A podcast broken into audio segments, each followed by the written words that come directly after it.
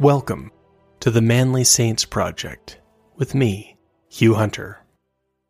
If you enjoy my work, please consider signing up and supporting me on Substack, or click the link in the show notes to buy me a beer. And if you enjoy the podcast as audio or video, please consider giving me a rating wherever you are. It helps a lot. Now, let's meet this week's Manly Saint.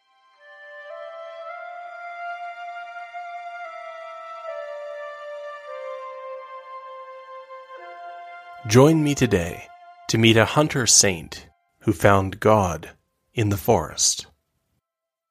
Name Hubert, Hubertus, Hubert of Liège. Life around 656 to 727 AD. Status Saint. Feast November 3rd. At some point in the 680s AD, Lord Hubert left the court at Paris. He had found success there, lost everything, then gained it back again. But now he was leaving it behind indefinitely, riding for the vast forest of the Ardennes in the area where the borders of Belgium, Germany, and Luxembourg come together today. The woods there were dangerous. There were predatory animals, bandits, and deep in the forest still lived many who followed the old ways and the old gods. Hubert, though, was a fighter and master hunter, so he wasn't concerned. Anyway, it was better than one more day at court, alone. Hubert shared his love of the forest with many of his people. Centuries before, when the Franks had first asked to be allowed to enter the Roman Empire, one reason that some Romans had entertained the idea of letting barbarians in was that they would go to places where no respectable Roman wanted to be.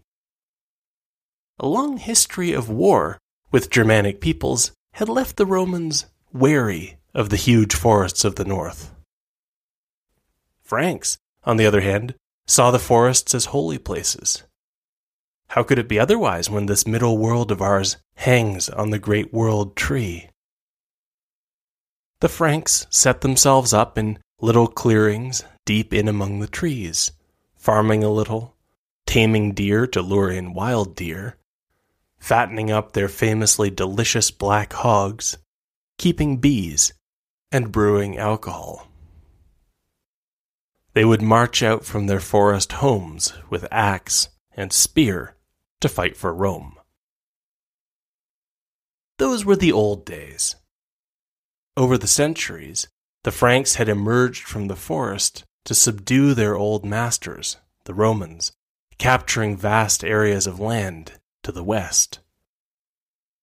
The great king Clovis had united their warring tribes, forging the Franks together into an empire.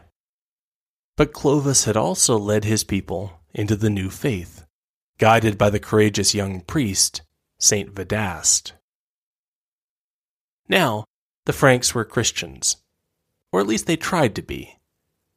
Their lords and kings still struggled with the concept that an important man could get by with only one wife. The Franks were slowly becoming civilized.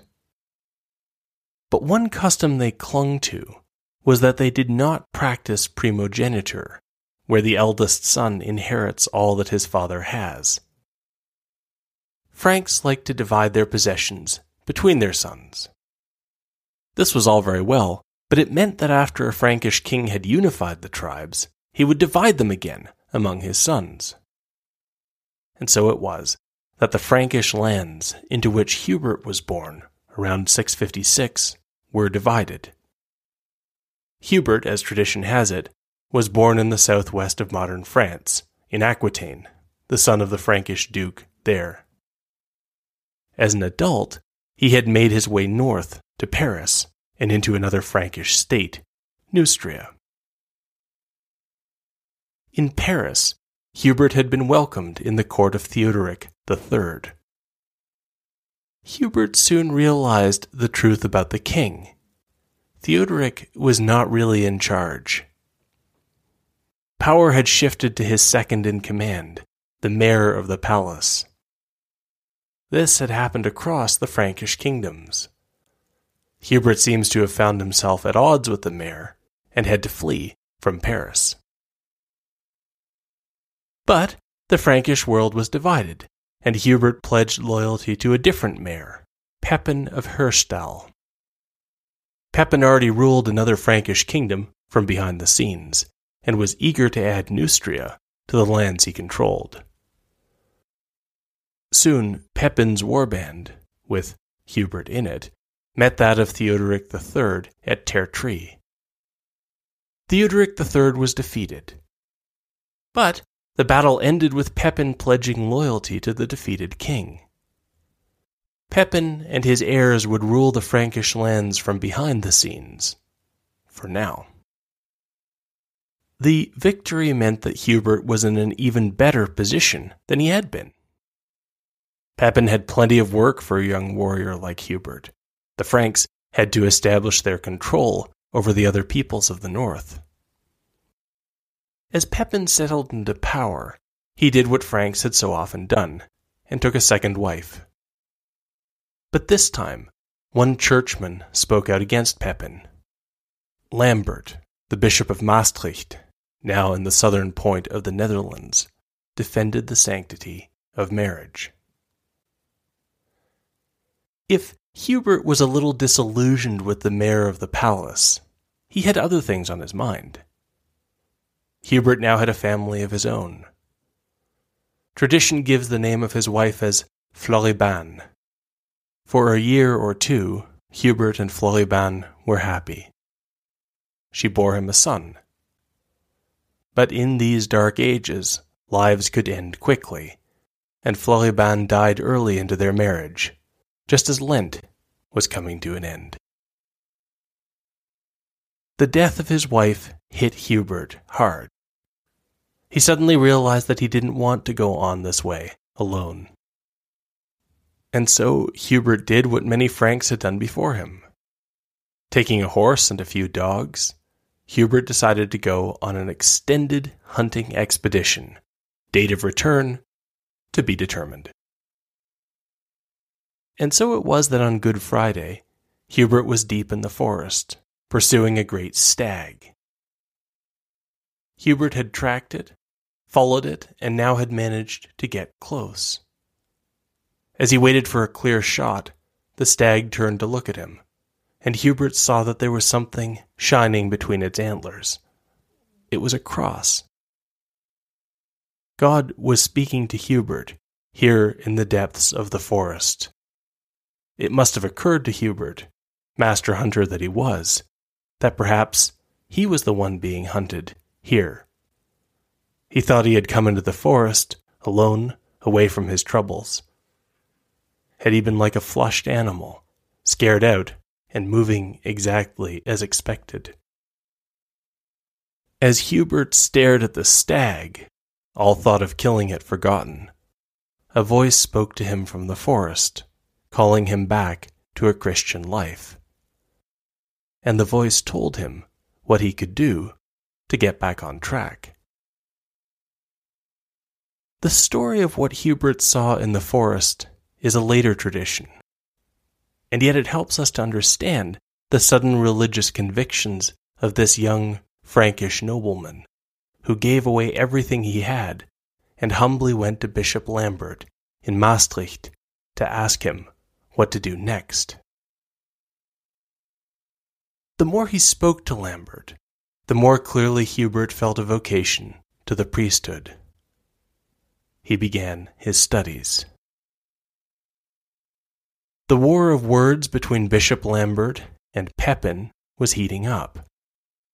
But for Hubert, this was a time of training. As a noble, he was used to being in charge. Now he needed to learn to listen and to serve. He turned out to be good at it. As his studies came to an end, Lambert and Hubert became convinced that God was calling Hubert to travel on a pilgrimage to Rome. In these dark ages, a pilgrimage always had more than a little danger hostile tribes, bandits, wild animals. Hubert went anyway. As he got close to Rome, matters in Francia were coming to a head. One of Pepin's men attacked Lambert and his nephews. Bishop Lambert became one of the earliest martyrs, standing for the sanctity of marriage. Hubert was just arriving in Rome as his mentor was murdered. Tradition has it that the Pope dreamed the death of St. Lambert. And in the dream, the Pope learned that God was sending to Rome the man who would take his place. And so, when Hubert arrived in Rome, the Pope consecrated him a bishop and sent him home, the new bishop of Maastricht. Bishop Hubert would return to the lands of the Franks to take his mentor's place in Maastricht, though he would eventually move his cathedral a little south to Liège, today in the north of Belgium. Over the next two decades, Hubert would be an extremely energetic bishop, known for being out among the people, healing and helping. Our earliest story of his life was written by a man who had been saved by Bishop Hubert's prayers, and had been inspired by this to do something he clearly did not enjoy to use his terrible command of Latin, semi barbaric, as one historian put it, to tell the story of Hubert's life. The account finishes with Finally, I'm done. I told the story. Thanks be to God. Amen. As for Bishop Hubert, he came to recognize that God had called him, in part, because of the abilities he had developed as a hunter. Bishop Hubert started a special ministry to those living in the woods of the Ardennes. Again and again, the bishop would travel along forest paths, finding the last of his people who had not yet heard the good news. He would be remembered, for this reason, as the apostle of the Ardennes. The Dark Ages had not, after all, quite come to an end. But the day when even Franks in the darkest forests were Christians was soon coming. For all Pepin's crimes and machinations, good was emerging from what he had done. His son Charles, Charles the Hammer, as we remember him, would ride out and stop the armies of Islam from pushing north into Francia from occupied Spain. And in time, Pepin's heirs would rule as Holy Roman Emperors guiding Europe into Christendom.